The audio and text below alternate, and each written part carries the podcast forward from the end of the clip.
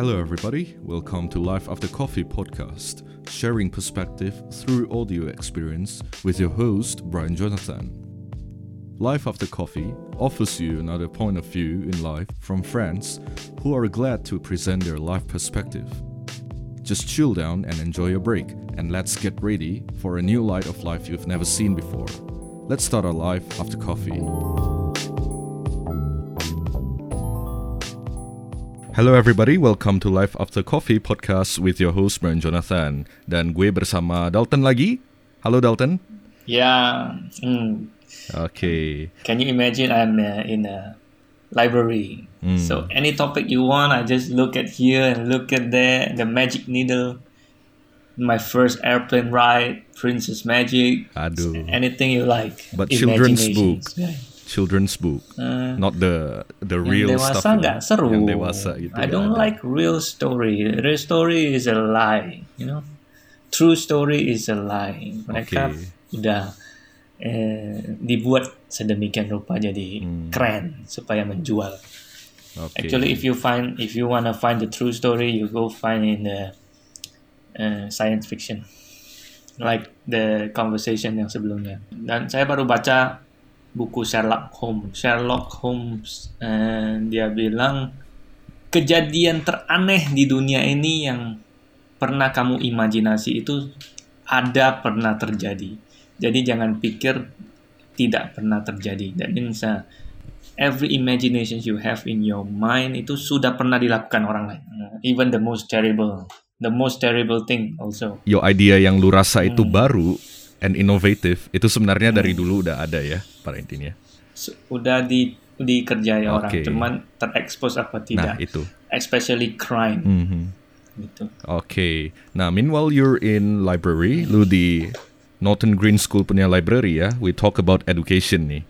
Karena gua kemarin sempat lihat postnya Dalton di Instagramnya. You guys can check out his Instagram. Maksud gua gimana? Itu titlenya ini ada ujian anak Anda telah selesai dan fotonya ini ada anak kecil lihat Dalton punya musik video nih ceritanya. Nah dan itu captionnya keren sih, gue bilang. Ah, gimana tuh? Banyak banyak orang pikir eh, foto di caption itu adalah editan. But actually that kids really watch me on TV. Mamanya send ke aku. Ini ya. Ya, that one. Ya, very funny. Orang pikir kan sekarang banyak apps yang Gitu-gituan ya, ya. yang bisa uh, edit kan. But actually this kid was dancing with our music. This music is made by you and me. Yeah. The- it's called the Sun, Sun in the Sky. Unpublished sih, sebenarnya belum bel- belum benar-benar publish, tapi ya udah ada lagunya tuh. It's okay lah. Sun in the Sky. Hmm, nantilah kita Oke. suatu hari kita mainkan di itu uh, social, I mean apa namanya? Yang kemarin humanity Ya. song something like that. Konser sosial gitu ya, untuk Hmm, uh, fundraising gitu ya, untuk donation something like that ya. Mhm. Dari f- post ini, gue lihat di captionnya itu, it talks about reality. Karena kebanyakan orang di sekolah selama ini mikirnya gue pingin anak gue di sekolah berprestasi. Tapi prestasi yang selama ini orang mikir itu nilai tinggi semuanya. I think that's a misconception ya kalau menurut Dalton ya. Ya, ya. Actually ini yang paling bahaya. Your parents mereka sebenarnya tidak peduli dengan seberapa tinggi nilai. Kebanyakan 90%, I'm not saying about 100%. 90% parents di dunia ini mereka hanya mau competition.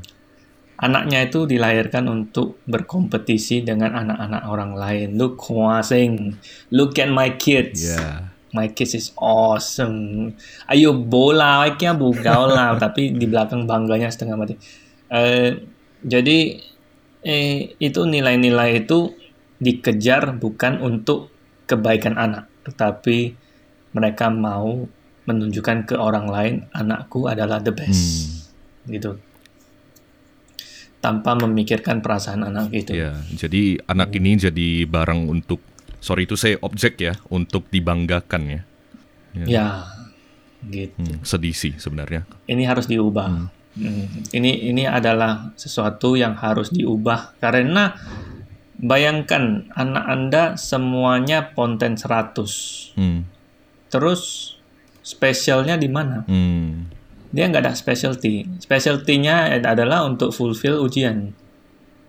Gitu. Ya, ya. Sedangkan anak-anak di US, anak-anak di Western mereka punya specialty. Jadi ibaratnya begini, anak yang nilainya semua 100 di Indonesia akan kalah dengan satu anak di US yang hanya nilai fisikanya yang bagus, tapi dia bisa membangun eh, kapal. Hmm. Dia tahu caranya fundamental how to build a ship.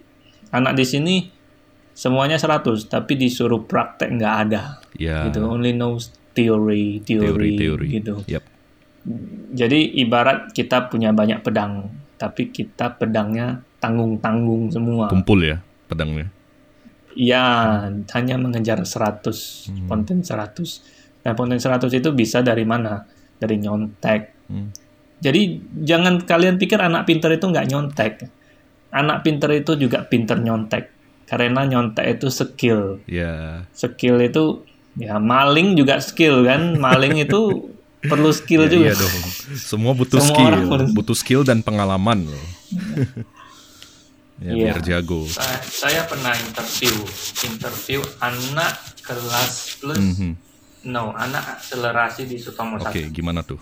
Saya tanya dia, kenapa kamu sangat jago di matematika? Dia adalah Olimpiade Math- Mathematics. Terus dia jawab, dia jawab aku balik, kenapa kamu sangat jago di musik? Kenapa kamu sangat jago di badminton? Aku juga envy sama kamu. Jadi menurut dia, eh, jadi saya jawab waktu itu, "Eh, bagi saya badminton itu sangat gampang. Ah. Dia juga jawab, menurut saya, bagi saya matematika itu sangat gampang semua gampang. gitu. Jadi pas aja eh, di masa itu memang anak-anak yang bagus di academy, di mathematics, di di science itu yang dibanggakan Hmm. gitu. Tapi setelah zaman zaman berubah, ya dunia ini balance. Benar, gitu. benar. Semuanya itu eh, kita punya pintu masing-masing. Gitu. Ya. Jadi sang- sangat kasihan sekali bagi anak-anak art, anak-anak eh, eh, sports, anak-anak eh, moral, anak-anak yang maybe gila, bukan gila, suka eh, something about religion. Hmm, filsafat, Itu- filosofi, humanities. gitu. Tidak, ya, tidak dianggap Ya, gitu. ya, Hanya benar. anak sains yang dibanggakan. Gitu. Hmm. And I think it's time orang tua, tapi ini adalah urusan uh, Menteri Pendidikan sih. Dia harus bisa lihat bagaimana cara memilar Hmm. satu-satu anak. Kalau di Indonesia ini sebenarnya sebenarnya yang harus kita tonjolkan adalah seni dan budaya. Kenapa? Gitu. Indonesia itu kuat, kuat di seni dan budaya. Oke. Gitu. Especially seni joke-nya. Kalau orang Indonesia yang buat jokes itu sangat lucu. Paling jago. Kalian sampai hari ini nonton Dono Kasino Indro aja. Sampai sekarang Dono Kasino Indro itu sangat lucu. Iya, iya. Gak bosan-bosan. benar. Gitu. Eh, Jadi timbang kita eh, ik- mau bersaing dengan negara lain di bidang teknologi bla bla bla bagus kita maksimalkan apa yang menjadi ciri khas Indonesia. Pertama, seni dan budaya. Kedua, agriculture. Hmm. Pertanian. Tingkatkan agriculture. Ya, pertanian di Indonesia itu skill pertanian itu orang-orang Indonesia ini sangat hebat. Apa yang mereka pegang itu mereka tumbuh. Hmm. That's true Benar, benar. gitu. That's why kayak tadi Dalton udah bilang kenapa kita sebagai anak sekolah ya dulunya benar-benar mau kejar nilai tinggi karena itu aja yang bisa kita banggakan. So conclusion yang gue bisa ambil uh, dari sana, we should find something else untuk dibanggakan. You find your other skills gitu, jangan hanya di academics. Mungkin like that gitu. Sebenarnya itu itu eh, satu kamu bangga. Kedua, ada yang lebih sedih lagi. Kenapa? Anak ini eh, dia tidak pernah berhenti. Setelah sekolah pulang les, les sampai malam jam 10 tidur, besok ulang lagi. Ya. Sampai supirnya itu kasihan sama dia. Supirnya tanya, "Eh, kamu nggak capek? Terus anak ini jawab, capek, tapi eh, supaya mama senang. Ah. Kalau saya nggak begini, mama mama senang. sedih. Hmm, gitu. hmm, hmm. So actually it's very em, masalahnya simple tapi kalau ditarik panjang itu akan sangat menjadi trauma. Iya, Trauma untuk anak ini dan setelah dia dewasa dia jadi personalitinya yang berbeda gitu. Tapi mamanya nggak ngerti, mamanya punya sudut pandang yang berbeda. Kamu anak satu-satunya. Saya akan berikan semuanya untuk kamu. Semua facility gitu it's for your own good. But mereka nggak pernah tanya anak ini begini, anak ini begitu. What do you want? Nggak ada. Mereka give the best yang menurut mereka the best, Oke. gitu. Tapi sesuatu yang berlebihan itu akan sesat, Hmm. gitu. Jadi saya yang saya takutkan ini adalah kota Indonesia, kota Medan, kita menuju ke Singapura. Jadi Singapura 20 tahun yang lalu sudah mengalami ini. Dan banyak case anak bunuh diri Ya. karena tidak bisa masuk sekolah yang bagus. Hmm. Dan ketika ada satu case di mana anak ini pintar sekolah tapi dia bunuh diri. Ketika polisi tanya kenapa anak Anda loncat eh, dari gedung. Rupanya anak ini dapat nilai A. Oke. Kata mamanya nilai A tidak cukup. Harus A+. Hmm. Terus anak ini loncat dari gedung. Kemudian polisi menginterogasi mamanya. Kenapa kamu begini? Dan hasil dari interogasi itu semuanya come up to one same solution. Orang tua tidak mau kalah. Hanya itu. We are not saying they don't love their kids, tapi ketika eh, di masalah ini kadang mereka lupa. Lupa consider anak ini sudah kerja keras sampai mana Hmm. gitu mereka hanya mau kejar Eh, pokoknya ya seperti seperti orang kampung dulu lah pokoknya tetangga kalau ada kulkas baru dia ribut suaminya harus Hmm. beli kulkas baru. Tetangga ada TV baru harus beli TV baru. Jadi, jadi things like this is not something new.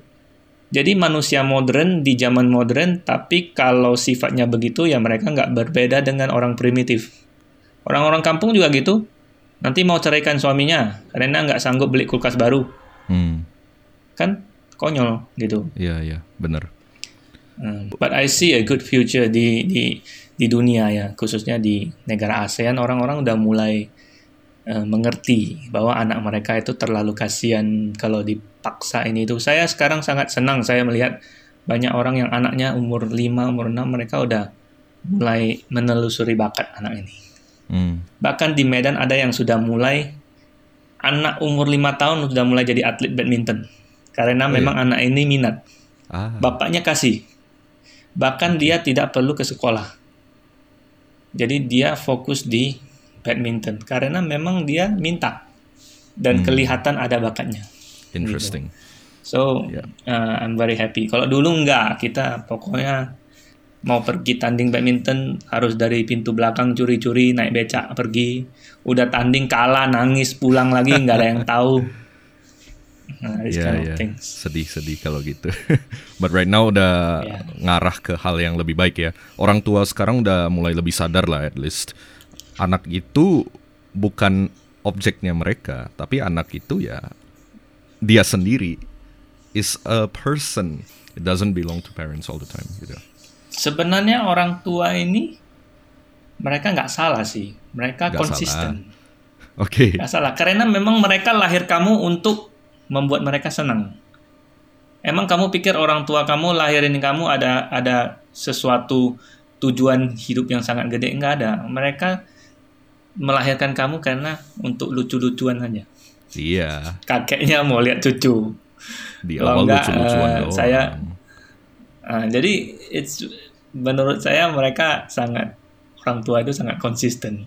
Konsisten memang dalam hal ini dilahirkan- ya, prinsip ini ya. Ah, mereka ka- kamu dilahirkan untuk menjaga aku ketika aku tua. Oke, Gitu. oke. Jadi kalau ada anak yang lahir, aku eh, mau jadi presiden itu anaknya enggak, eh, itu tidak sesuai dengan kemauan orang tua. Saya mau anak yang bisa menjaga aku ketika aku tua. Hmm. Things like that. Menurut aku itu salah. Jadi orang tua orang tua di Asia Tenggara ini mereka menganut sistem yang salah. Kamu lahir anak bukan based on love, tapi based on investment. Oke. Gitu. Itu salah. Gitu. Dan orang-orang bukan hanya anak, menikah juga begitu. Menikah itu bukan based of love, but menikah itu adalah bisnis. Bisa-bisa ribut karena ampau di acara nikahan. Itu kan luar biasa gitu. Iya, iya. Padahal pernikahan itu adalah urusan dua orang yang love each other. Kenapa bisa sampai mempeributkan emasnya berapa, duitnya berapa tidak cukup? Kalau it- that is not marriage, that is a business. Bisnis itu jelas. Uh, so mindset orang sini sangat salah, perlu diubah. Oke, pelan-pelan lah ubahnya ya. So, we'll go back to your post yang di Instagram itu. Itu reminder buat orang tua juga ya in the end. Anak-anak itu lu harus kasih tes itu ini. I mean dalam arti explore as many things as possible. Bukan hanya sekolah, sekolah, sekolah ya. Kecuali kalau emang ada anaknya yang pengen sekolah ya udah pengen memang benar-benar jago di mata pelajaran tertentu oke. Tapi kan ada aja kayak anak yang kemungkinan jago musik, jago foto gitu. Actually the key is parents parents itu they never listen. They never listen. ya. Mereka cuman uh, mereka cuman mau melihat apa yang mereka mau lihat, mendengar apa yang mereka mau dengar. Kalau papanya dokter ya dia dari kecil dia program anaknya ke arah dokter. Iya. Kalau anaknya tidak sesuai dengan kemauan dia, papanya akan sedih, mamanya akan sedih, Hmm. gitu. Jadi eh, kalau bapaknya atlet dari kecil dia udah program anaknya jadi atlet. Ternyata genetik anaknya itu tidak sekuat papanya, dia cedera. Hmm. Terus papanya merasa kecewa.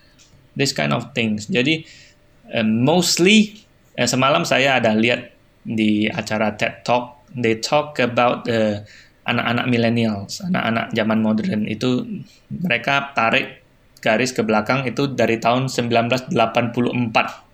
Anak generasi delap- lap- 1984 sampai sekarang itu mempunyai kesamaan yang sama which is mereka rusak bukan karena mereka. Mereka rusak itu pertama karena parents. Kedua, environment. These two things Oke. yang merusak mereka. Ketiga, gadget. Gadget itulah sangat bahaya karena superheroes itu adalah Spider-Man, Iron Man, bla bla bla. Di dunia ini adalah ada lagi super villain. Super villain itu adalah gadget. Gitu. Gadget ini yang membuat kita jadi eh, sesat. Gadget ini yang membuat kita ada namanya istilahnya eh, kita jarang menggunakan otak kita lagi. Kita selalu bergantung kepada gadget. Hmm. Jadi ini sangat bahaya. Three things: Three things. uh, gadget, parents, and Environment. environment. Oke. Ya. Nah, can you elaborate Gitu. more dari ketiga poin yang tadi lu bilang selain gadget tadi lu udah jelasin ya. Kalau dari parents itu sendiri what effect gitu? Ya, yang seperti kita ceritakan itu, parents itu mereka, eh, like we say, mereka melahirkan kita itu dengan tujuan yang salah. Hmm. Saya lahir kamu demi siapa? Coba tanya. Coba you ask yourself. Parent itu melahirkan anak demi anak itu atau demi dia? Most likely demi dia. Ter nah, demi kenapa? Demi kakek mau gendong cucu. Iya. Oh, saya harus punya anak. Blablabla, gitu. That's why dari kecil anak ini tidak ada yang mendengarkan. Dan parents itu ini hal yang paling mengerikan. Parents itu kebanyakan marah kepada anak. Itu bukan karena anak ini salah atau benar, tapi mereka marah kepada anak yang kita bahas yang mukul ya, mukul anak. Ya. Parents itu mukul anak bukan karena anak ini salah atau benar. Parents itu mukul anak berdasarkan mood mereka. Saya kasih dua contoh. Oke. Satu parents dia dimarahin bos di kerja. pulang rumah macet. Sampai ke rumah dia lihat anaknya memecahkan pas, eh, vas bunga. Oke. Kemudian dilibas anak ini. Hmm. Case kedua, parents ini dia baru menang jackpot, dapat hadiah satu miliar. Terus dia pulang ke rumah, lihat anaknya memecahkan vas bunga. Dia nggak mukul anaknya, karena perasaannya dari dia lagi senang gitu. Iya, iya. Ah, nggak apa-apa lah nanti Benar, kita benar, beli benar. lagi. So jadi orang tua itu memukul anak itu bukan karena salah atau benar, tapi karena mood dia. That's why ada di satu seminar tentang parenting, kalau kamu mau hukum anak itu tunggu kamu selesai emosi kamu reda, baru kamu hukum. Jangan hukum anak ketika kamu lagi emosi, Benar. karena everything will be wrong. Everything will be wrong kalau lu lagi marah. Ada faktor lain sebenarnya bukan hanya emosi yang dia alami waktu itu aja. Emang ada pola temperamennya juga itu. Memang ada beberapa parents yang lebih mudah marah. Nah, I think Mungkin- it's akumulasi. bisa akumulasi, bisa kepribadiannya. Ya, kepribadian itu kita bisa tarik lagi ke parent dia di atas. Bisa, itu pengaruh Kita juga. kita Hmm. kita ini tumbuh besar menangkap memori yang subconscious dari atas Ya. apa yang mereka turunkan. That's why kadang kita membenci parents kita tanpa sadar we grow up just like them. Ironic ya. That's the most dangerous thing. Ya, I don't like my mom, I don't like my dad. Dia begini, dia begitu. Tapi waktu tua, makin tua, nanti anak kamu bilang, Mama kok mirip Ama ya, Papa Aduh. kok mirip Akong. Tapi kamu kita kita nggak merasa. Secara Gitu. tidak sadar. That's ya that's dangerous. Itu Hmm. genetik namanya. Ya. That's why anak-anak teroris gi- itu itu masalah loh. Anak-anak teroris eh, itu genetiknya menjadi teroris itu sangat gede. Even though kamu tidak eh, kamu besarkan dia di lingkungan yang berbeda. Ada yang balik jadi mafia, jadi teroris, jadi gangster gitu-gitu. So Oke. it's eh, genetik itu sangat pengaruh. Bisa, tapi memang masih ada banyak faktor lain lagi lah ya selain genetik. Bisa aja subconsciousnya selama dia kecil atau gimana dia lihat orang tuanya. Apalagi dia lihat orang tuanya sebagai significant others-nya, ya dia pasti copy terus. Dia pasti ingat gitu. Sebenarnya yang seperti yang saya bahas kemarin di iris terapi, ketika kamu dibuat, ketika kamu masih dijanin, itulah faktor yang paling berpengaruh. Kamu menangkap memori Itu bisa. mulai dari satu hari. Hmm. Jadi apa pun yang terjadi kamu di dalam perut, actually your subconscious knows everything. Oke. itu itu Oke. itu akan mempengaruhi kamu ketika kamu lahir anak ini jadi moody anak ini Hmm. ceria anak ini bla bla itu semua it all it all depends on the parents Hmm. Oke, bener sih.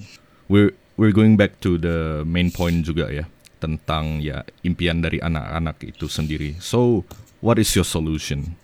my solution is uh, dari sekian sekian interview book seminar yang telah saya baca saya dengar solutionsnya itu first sebenarnya government government sangat berpengaruh jadi tingkatkanlah kualitas edukasi di Indonesia. Gitu. Hmm. kalau misalnya saya ingin buat perubahan hanya sekolah saya aja yang berubah. Hmm. bisa. Tapi kalau Indonesia Menteri Pendidikan yang mengerti tentang konsep ini membuat perubahan maka negara ini akan menghasilkan anak-anak yang bagus. Kalau kita perorangan sendiri yang mau mengubah terakhir anak-anak di sekolah kita aja paling seribu orang maksimal yang berubah Hmm. gitu. So the main solution is government. That's why Oke. Ahok bilang kalau mau membuat perubahan ya jadi pemerintah. Jangan jadi pengusaha. Pengusaha itu limited Benar, benar. gitu. Nah, karena kita tahu our government is limited and you know what's the condition right now. Any other solution Ya. yang lebih skala kecil? Solutionnya adalah families. Orang tua pergilah ikut seminar parenting. Rajin-rajin Seminar ya. parenting itu bukan untuk anak kalian, tapi untuk kalian. Ya. Because 90% of the mistakes itu adalah di tangan orang tua. Anak itu adalah bejana kosong. Dan bejana kosong ini terserah kalian mau penuhi dengan kebencian, kesesatan, atau cinta. Hmm. Anak itu, ya ada orang anak bilang anak itu adalah kertas putih. Tabula rasa. Ada bilang anak anak itu adalah bejana kosong. Jadi bejana kosong ini kalian isi apa? Kalau kalian isi barang-barang yang tidak berguna, kalian isi memori-memori yang buruk, ya terjadilah hal-hal yang sesuai dengan apa yang kalian isi. Yep. Gitu. Dan kebanyakan orang tua mereka tidak tahu apa yang mereka mau. That's why anaknya juga nggak tahu apa yang mereka mau. Bisa-bisa ada anak saya jumpa, dia sangat eh, berbakat di bidang musik. Tapi ketika ditanyain, dia bilang, "Ha- aku hanya mau main-main karena sekolah lebih penting. Hmm. Terus diusut kali usut itu ternyata adalah perkataan orang tuanya, bukan dia. Actually, he is repeating what his parents said. Jadi ngapain kamu belajar musik setengah mati, tapi kamu tahu bahwa kamu nggak mau. Gitu. That's why parents they don't know what they want. Mereka hanya kasih, saya ada duit lebih, udah belajar piano, udah belajar drum, belajar sports, karate, semua gitu. End up ketika kamu masuk ke universitas, kamu bingung Hmm. gitu. Nah, there is other solution. Tadi kan pemerintah, kedua Oke. parents, Parents. ketiga Tiga. diri sendiri. Oke. Diri sendiri. Kamu dari kecil sudah harus tahu tujuan hidup kamu. Sooner better. Umur 16, umur 15. Karena kalau kamu umur 16 kamu pikir kamu masih muda, sebentar aja kamu umur 25. Hmm. By the time by the time you eh, kamu sampai umur 25 kamu udah bingung. Udah mau menikah, bisnis belum mulai, baru tamat kuliah, nggak tahu mau ngapain, coba-coba gagal. But if you know from the beginning umur 14, umur 13 kamu udah tahu kamu mau ngapain. Kamu punya 10 tahun untuk do shit. Melakukan kesalahan. Ya. Tapi kalau kamu umur 25 baru start melakukan kesalahan, umur 35 pun kamu belum matang. Jadi solusi ketiga ini sangat penting. Diri sendiri harus tahu mulai sekarang jalan hidup kita mau ke mana. Jangan kita pengen jadi astronot, pengen jadi pemerintahan, pengen jadi artis, pengen jadi eh, apa dokter, pengen jadi polisi, semua mau Hmm. gitu. Terakhir kamu jalan di tempat. Because banyak pilihan. Banyak pilihan itu tidak bagus. Ya, kayak udah di-mention di podcast sebelumnya lah itu. Ya, kenapa yang di podcast sebelumnya, kenapa orang Tionghoa banyak yang sukses? Karena tidak ada pilihan selain bisnis. Yep. Itu aja bedanya. Gitu. So, first government, second parents, ketiga diri sendiri. Oke. Mm. Oke, very interesting ya. Kalau solusi dari Dalton, Hmm. mungkin kalau dari government itu udah out of our control, parents masih bisa, tapi gak sepenuhnya bisa kita kontrol. Apalagi ada beberapa parents yang mungkin teguh banget sama prinsipnya, ya itu kita gak bisa ubah lah ya. But balik lagi self ini kita bisa ubah. We control ourselves.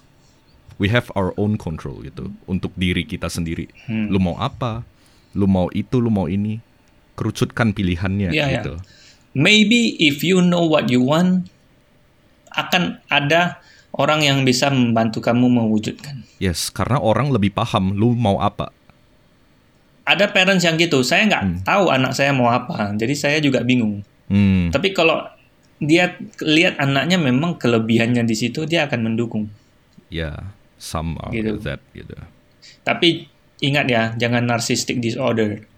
Kamu jangan pikir kamu hebat. Kamu harus tahu kamu betul-betul hebat di bidang itu apa enggak. Ya, Ada orang yang nggak bakat nyanyi, tapi dia merasa dia sangat berbakat nyanyi, mati juga. gitu.